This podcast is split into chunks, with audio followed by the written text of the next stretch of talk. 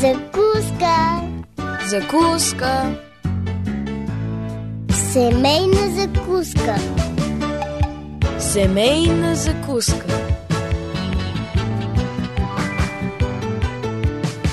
Семейна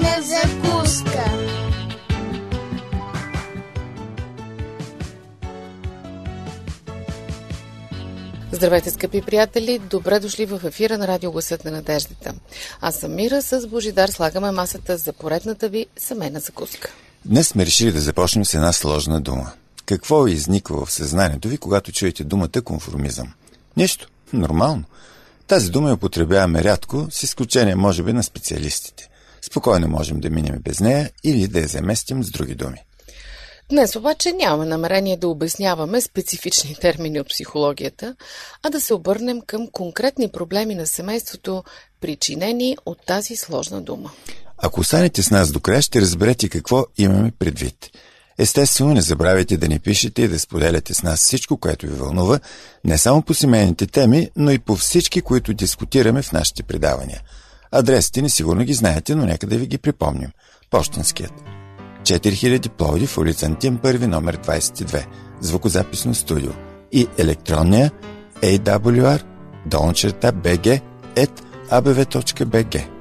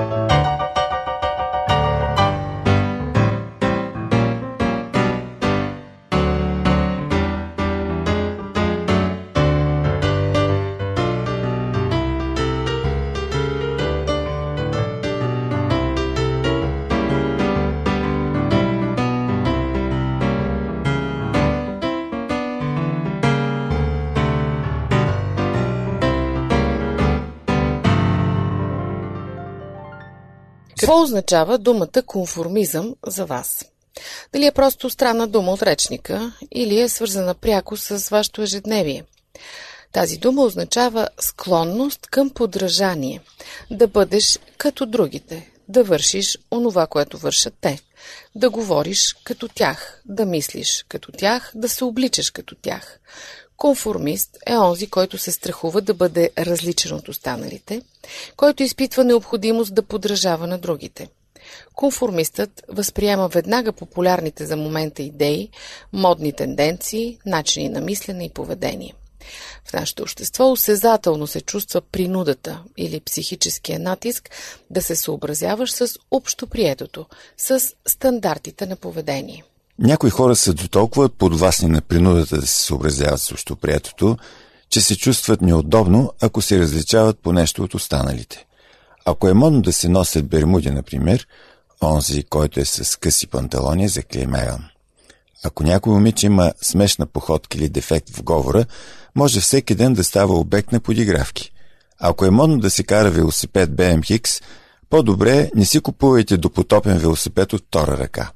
Би било обидно за бандата момчета в квартала. Всяко дребно отклонение, всяка промяна във възприятие от групата начин на действие и поведение се превръща в нарушаване на етикета. Нарушителят е сочен с пръст и порицаван. Той страда от липса на уважение и се чувства неудобно. Чуйте, например, какъв експеримент провеждат група лекари. Те решават да изследват как се отразява груповият психологически натиск върху един млад човек. Поканват 10 тинейджери в една стая, като им обясняват, че ще изследват тяхното зрение. Всички обаче са настанени на еднакво, при това доста късо разстояние от експериментаторите, чиято цел всъщност е да наблюдават последиците от груповия психологически натиск върху индивида. И така лекарите обясняват, че ще вдигнат 6 карти пред групата. На всяка карта ще има по 3 линии с различна дължина А, Б, В. В някои случаи линията А ще бъде най-дълга, в други линията Б и така нататък. При посочването на най-дългата линия участниците в експеримента трябва да вдигнат ръка. Указанията биват повторени точно и ясно. Един от групата обаче не знае, че останалите са предупредени да вдигат ръка при посочването не на най-дългата, а на втората по дължина линия. Лекторите вдигат първата карта и посочват линия А, която е много по-къса от линия Б. В този момент и деветимата участници вдигат ръка според оговорката. Детето, обект на експеримента, се оглежда недоумяващо. Очевидно, линия Б е най-дългата, но всички вдигат ръка при показването на линия А.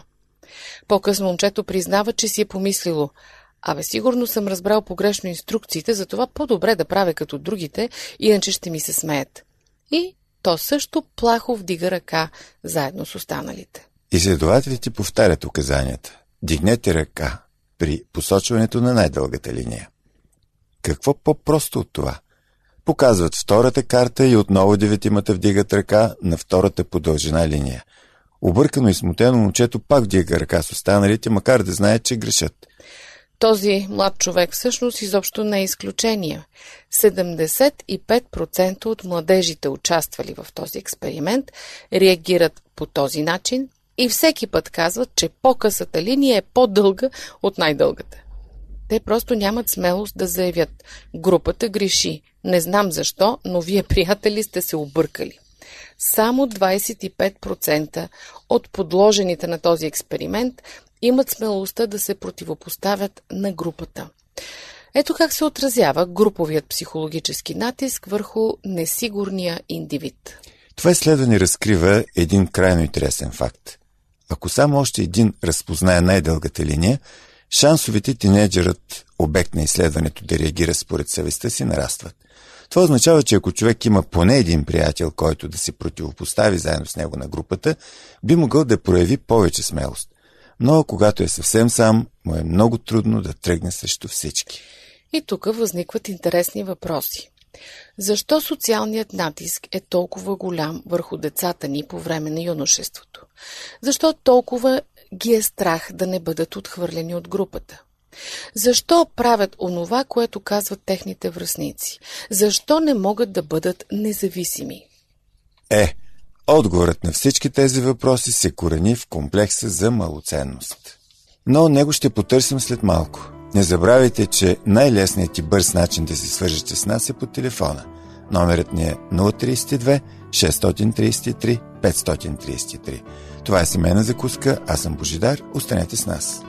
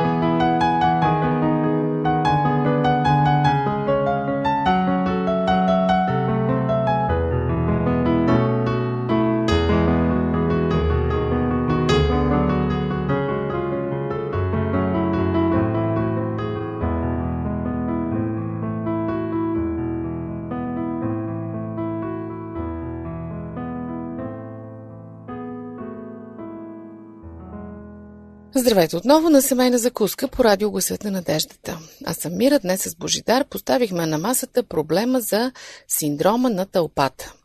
Защо сме склонни да следваме тълпата, дори когато вътрешно сме убедени, че тя греши?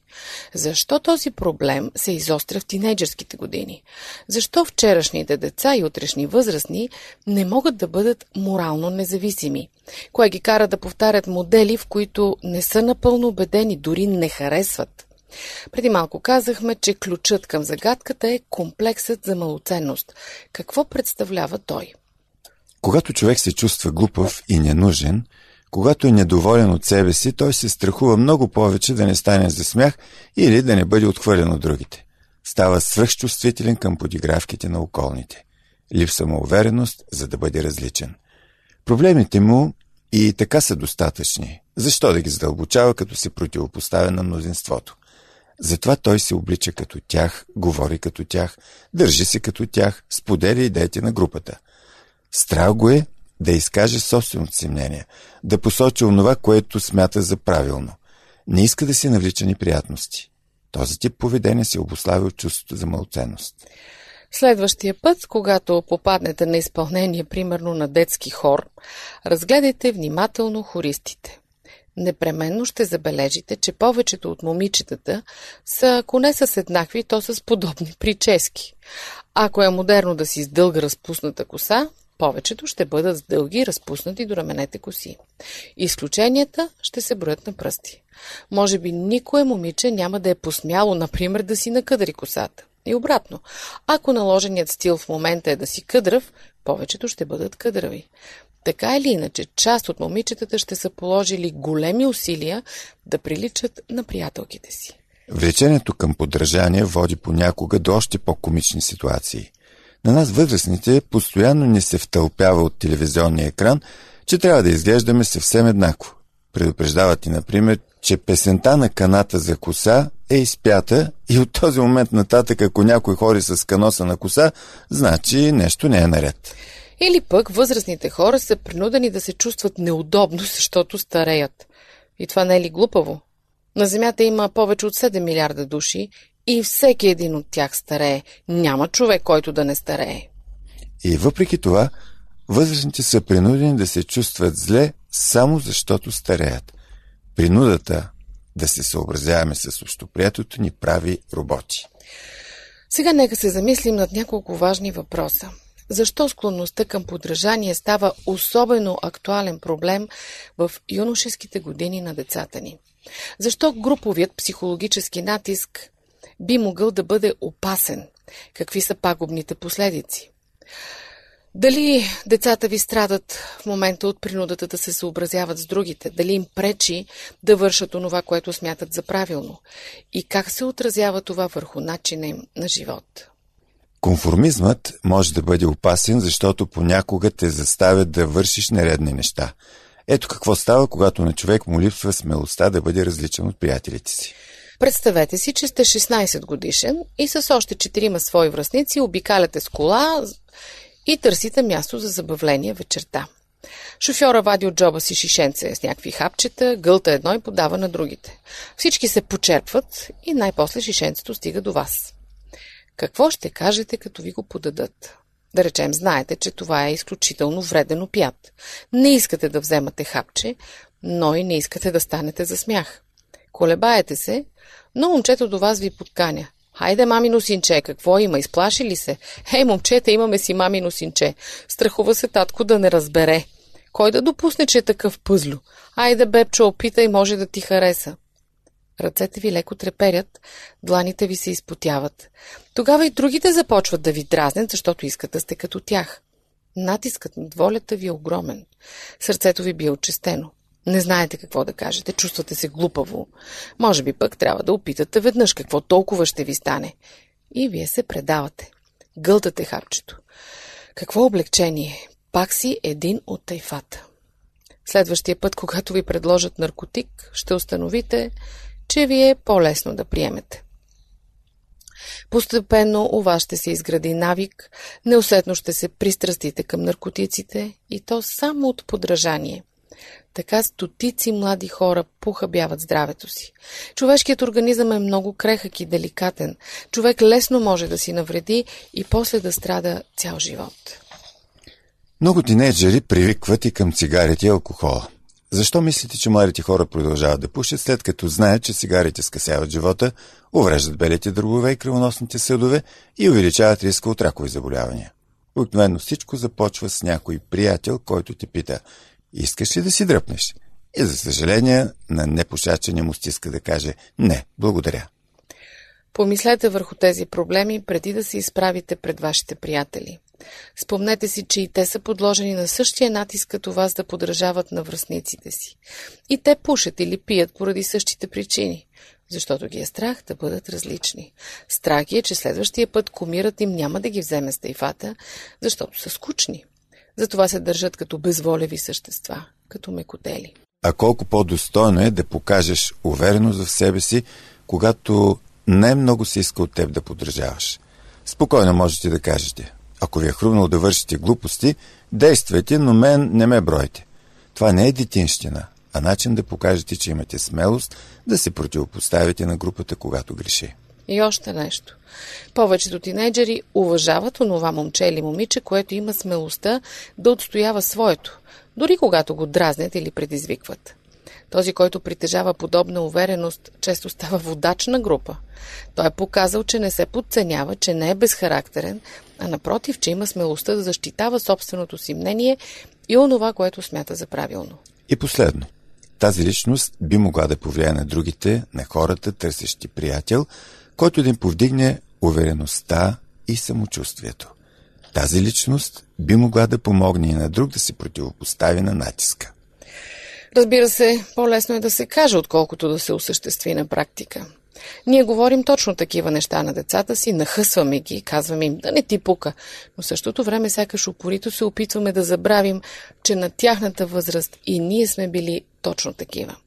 Точно толкова ни е било страх да бъдем различни, да се опълчим на общественото мнение. Има и нещо друго.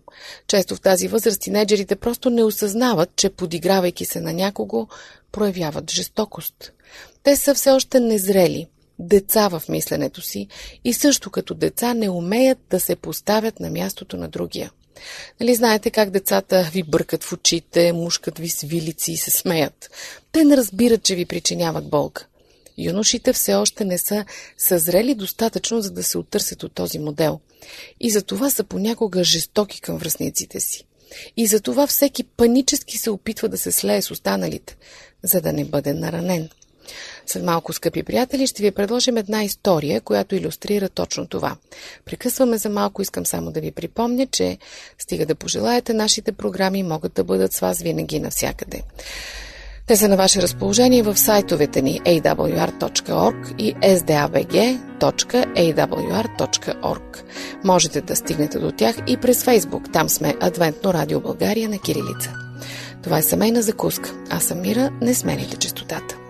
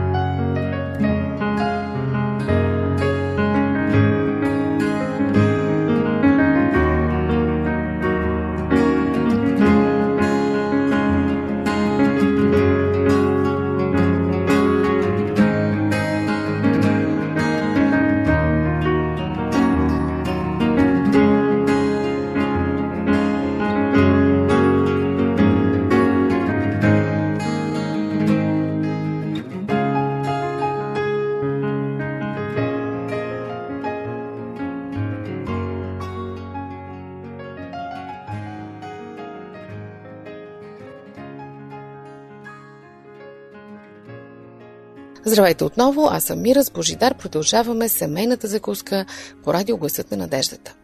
Днес обсъждаме причините, поради които юношите не обичат да бъдат различни, дори се страхуват от това. Казахме, че една от тях може да бъде неосъзнатата понякога жестокост на връзниците един към друг. Ето един случай, който иллюстрира това. Описан е от известния американски психолог и педагог Джеймс Добсън. Той разказва за свое собствено преживяване от тинейджърските си години. Когато бях 9 годишен, ходех на неделно училище всяка седмица. Една неделя се появи ново момче на име Фред. Тъй като познавах всички и имах много приятели, изобщо не се замислих, че Фред може да се притеснява в новия клас. Той седеше мирно на мястото си, забил поглед в пода. По време на сутрешните занятия забелязах, че Фред има много странни уши, разперени и огромни като локатори.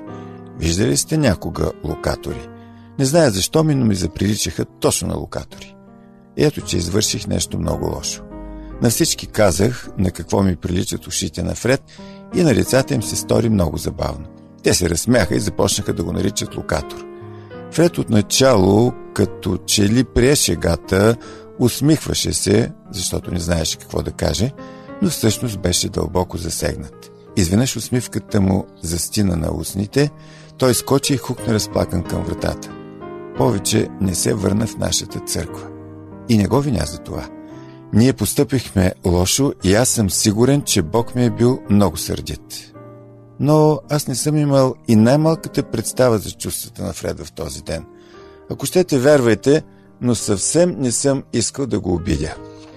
Не знаех, че моята шега ще го наскърби до толкова и бях шокиран, когато той избяга от стаята. Спомням си, че след като си отиде, се питах какво толкова съм казал и съжалявах.